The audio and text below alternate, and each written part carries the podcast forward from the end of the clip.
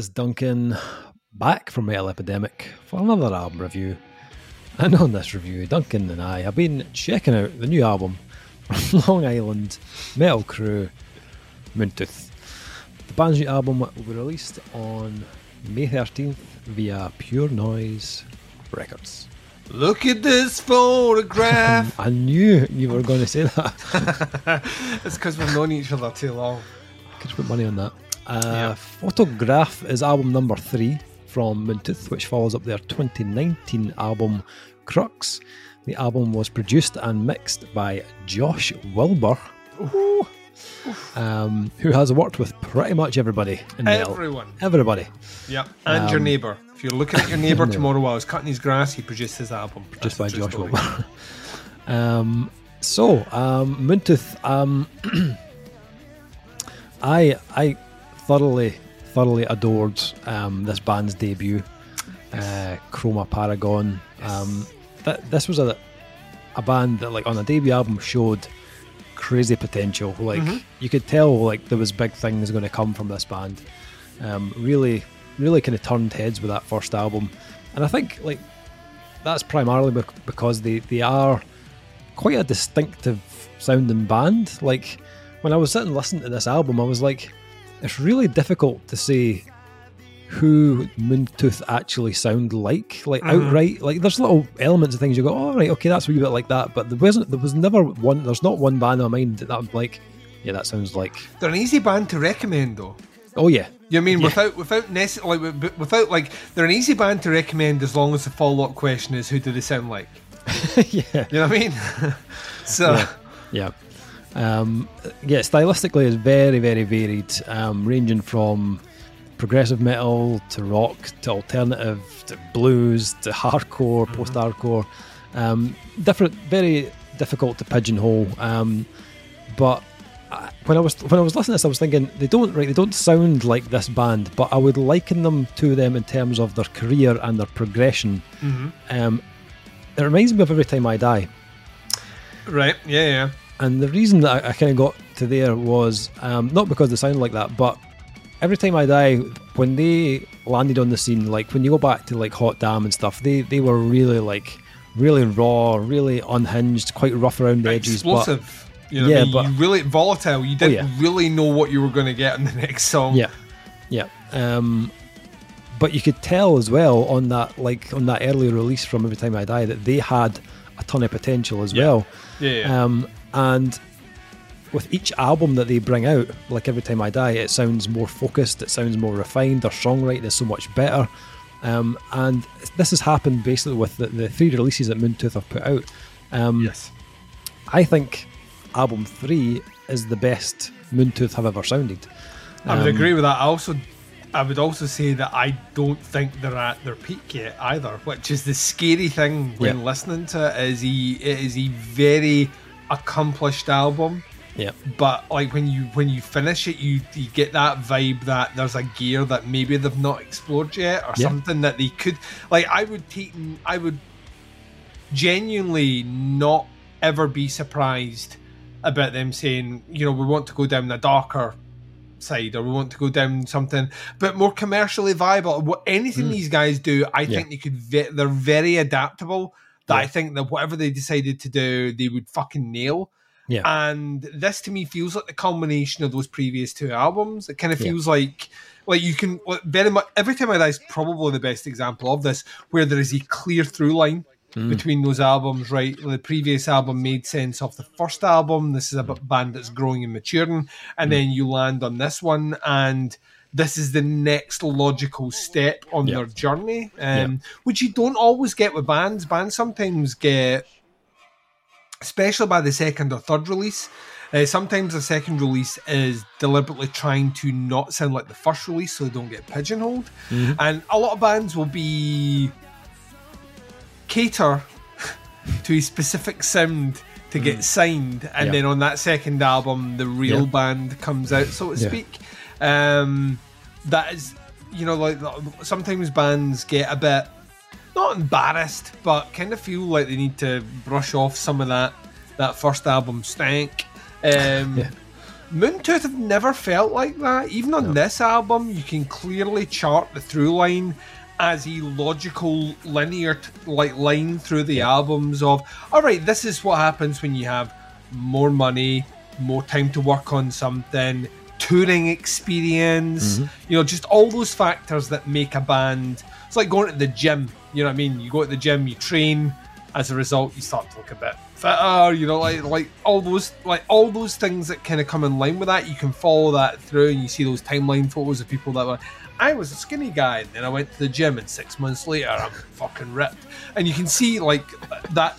Moon Tooth are kind of like that as well, in that you can visibly they have. It's not like you could put that first album on Dave, and then this album and be like that. Well, they're not the same band. Yeah. clearly the same band. It's Yeah. just this like sounds much more accomplished and confident Mm. than they did back then. And even back then, they sounded accomplished and confident. So Yeah, it's you know, it's just time, time, and potential equals greatness. Yeah, I think what I like here is that even though it definitely you can hear that through line, um, Crux was uh, thematically maybe a, a little darker. Like the themes Yeah. were a little more kind of negative, but on Phototroph, they've veered down a kind of brighter type path. Um, Yeah. Which, when I was reading a bit about the, the album itself, it's kind of playing into the album title, which is um, to do with uh, phototropism and like growing towards the light type thing. Um, and the album still has its kind of dark moments, but they, they balance it out very well. Um, even like like a track like Deathwish Blues, which comes out of the gate very very kind of hardcore laced. Um, they start to slowly push the track back towards a more kind of uplifting tone after that first verse, Yeah, um, and it almost has these like kind of like soulful rock vibes in the melody, which really like just give it this feel good hook all the way. Th- we, we we were speaking about this off air with Kyle, who didn't listen to the album. That's right, shots fired. Um, didn't listen to the album this week, which is why he's not with us. Which is why me and Dave haven't wore clothes the same the following night. This is the same night's recording. Kyle just didn't do the homework. Yeah. Um, and I like I, I likened his vocals to likened them in terms of presence on a release as opposed to like Sim specifically to Lajon from Sevendust. I'd actually go one like the another one that kind of reminded me of um, the cunt from Forever and Ever.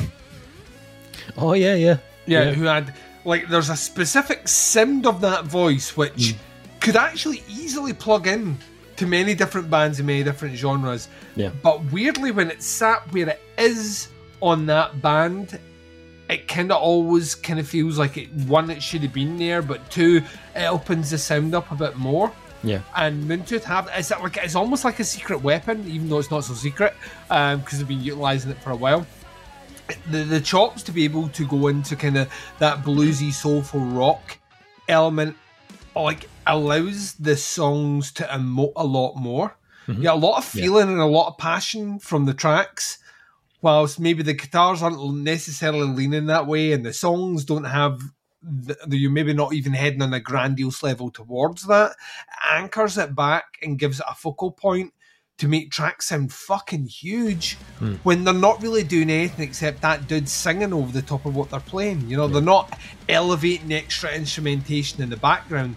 That in itself is enough to hook you in and feel something from the track. Like it's a very emotive style of singing, and it really it plays through consecutive songs, like all the way through. That's the hook right Yeah. through there, and it's not just the vocal hook, but it's the hook all the way through the album. That lightness that you're talking about. A lot of that time, it's not just delivered by the instrumentation, but it's delivered by the vocals as well. Even if they aren't singing the most memorable, like vocal hook you've heard, Yeah. the when it comes in and the way it's used, the, and it kind of makes you feel, dare I say, happy, Dave? Yeah, it does. Yeah, definitely feel good. Yeah. Um, I think I could hear lots of little adjustments in the songwriting on this album, um, which is what kind of makes it stand out. Um, and it, it's not like they weren't doing those things on Crux, but I think it sounds even more polished on this album. Um, their instincts on when to transition into a hook, a big, you know, big hook leading chorus, or to drop it down a gear and hit you with something heavier, is just so on the money. Um, I didn't feel like there were many moments on the album where they really dropped the ball at all, or they just like phoned it in or ran out of ideas. Um, even there's a, there's a moment on the album where they they, they changed the guitar tone um, to give you like a little bit of something different. Um, track called the the Conduit. The guitar tone in that is wicked. It's like really like crunchy or like fizzy sounding or something like. But it's it's just you know that little enhancement to push it into that next level sonically was really cool. Um, a lot of really kind of standout tracks, a lot of highlights. Um, the only one that didn't really kind of grab me on here was uh, "Grip on the Ridge," which is it's uh, the track the before end. it, track eight, is like one of my favorites on the album, Yeah. and it's so fucking strong. And Yeah, I think track On, ni- I think it had it, track nine not followed that, I don't think it would. It feels like a bit of a drop off. Mm. Do you know what I mean? Because like track seven, track eight are so fucking powerful, and then you drop you drop into a grip on the ridge, and it's like, ah, right. But I think it carries it like eh, carry me home. The following track brings it back super Yeah. strong. It's just that one feels like a like yeah. it's not even a misstep. It's just I don't think it's on the same. I can see why they added it. It's, it's a more kind Yeah. of ballad type track, so it's got a bit of an ebb and flow in the album. But it's the one track that I kind of wanted to skip when I was listening to the album. Yeah, Um, but as you said, it's followed up by "Carry Me Home," which is really bluesy and funky, and then I think the the album closer Phototroph, the title track, is it's great. fantastic. Yeah, yeah. Absolutely fantastic closing track. Like the riffs on that last track are almost got like an like an AOR feel to them, like but more Yeah. progressive. Like it's really weird, uh, very kind of rock kind of driven. But um, and, and John Carbone just sounds vocally unbelievable. Like his delivery, his choice of melody is faultless. Um, that that track was just kind of seared in my brain afterwards. Like it just really sinks the hooks in. Um, I think he is. I think he's on his way to being like one of the best vocalists in in the genre. Like he's just I totally agree. I, it's crazy. the it's not just the ability to sing, right? Because there's plenty of vocalists out there that can sing. Hmm. We- We've listened to loads recently where we're not that. This vocalist has a really distinctive voice, a really distinctive tone. But it's the actual choice in melody. Yeah, Like to be able to be as versatile as he is from a melody perspective, and every track on this has a hook. yeah, Like so, he manages to write them, and they're not just following what the guitar's playing. You know, he's he's he's very conscious of that, yeah, and it is obviously a skill that he has. Like, ju- he he obviously is, has a skill to very quickly come up with memorable melody, mm-hmm. and that's a talent. And he, I think it's uh, as one, like I say, it's, it's an asset to the band overall, but in a lot of respects, is what I think will just keep propelling them. To go back to what you were saying about the Every Time I Die situation, Keith Buckley, the further they went on as a band, hmm. he was the one that maybe progressed the most. yeah. I'd agree. Yeah, And I would say Moon Tooth have the same thing. Like vocally, hmm. he's like always been a great vocalist, but here I think there's that part where I just feel like there's nothing this guy can't do. no, And that's exciting. That's an exciting prospect because it, it opens them up as a band to experiment more or try more or go in different directions when you have the confidence that your vocalist can do that. Because musicians like guitarists, drummers, whatever, they can they're they're maybe a little bit more versatile instruments than a vocal is. A vocal has a cadence, has a tone, has a register, and as a result, the person delivering that almost has a box around them of what he can and can't do. Mm. All the other instruments, you can have pedals, chord progressions, drumming styles, slow down, speed up. Those things allow you to explore vastly different territories, and if the vocals don't fit in that, it almost confines the sound of the band. Mm-hmm. Moon Tooth don't have that, and that's the that's the thing that gets me giddy. That's the thing that gets me excited because you don't know where album number four is going to go. But I'll tell you right now, I imagine wherever it goes, vocals are going to be just as great, and the band are going to Yeah. be along with them. Sure. It's something that's it's easy to take for granted, but like because they make it they make it sound so effortless, so Mm. it's easy to take for granted. Yep. But the craftsmanship behind the songwriting in this one is stellar. Yep. Because, like you said, out with a ballad, which, if they're going to do it, they've got the vocalist to do it. I'm with you. There's enough dexterity on this album. They don't actually need a slower Yep. ballad track. Mm-hmm. You're getting those elements interspersed amongst. And at no point was I feeling like this is getting so heavy now. I kind of wish there was some melody. Hmm. That's not there. It's, it's in all the tracks, so it kind of feels like I know why they've done it. Yeah. I question the placement as well. You know, three from the end feels like a like Mm. earlier in the album maybe works a bit better, but Mm-hmm. it's a, like it's them doing something they want to do, and as artists who crafted an album like this, we have to give them that. Doesn't mean it's the best thing on there. Certainly not a bad song. It's well No. composed, hits hits the mark. To me, it just feels like you're getting you're getting like a couple of like clear cut bangers beforehand, bit of a lull, and then clear cut bangers to the end. So it's Yep. kind of like why is that lull in there from a compositional point of view? From a live point of view, that track probably makes sense. You can do that Yep. as a bit to, to, to Yep. breathe things out. Maybe that's how they're looking at it, as less of a listening experience and more of a live experience. Mhm. Um, to link into a lot of what you were saying, I think Moon Tooth are a really, really interesting example of a band that should be a lot bigger than they are. Yeah, for sure. Like that, they should be fucking huge. Um, they should like the, this this sort of band should be like platinum albums and all the rest because they have those elements in there. They have very catchy, very memorable songs. They have an edge and something different about them, which I think makes them, you know, interesting to outliers, but also to the people that just like commercial Yeah. sounding heavy music. Super radio friendly. Like even when they're going a bit obscure and doing a wee bit of the prog stuff, it's still radio friendly at its core. Um, and at no point do they create boring songs. Like the songs are all still viably single or radio length. So I mean, Yep. to me, it's like a no-brainer. I'm, I, I sit and I listen to them and I'm like that. Like Moon Tooth should be huge. Like Yep. people should be. This is the band people should be talking about. And I, I always get the feeling that one, maybe the name that puts people off. Two, the label they're on isn't the biggest label in the world.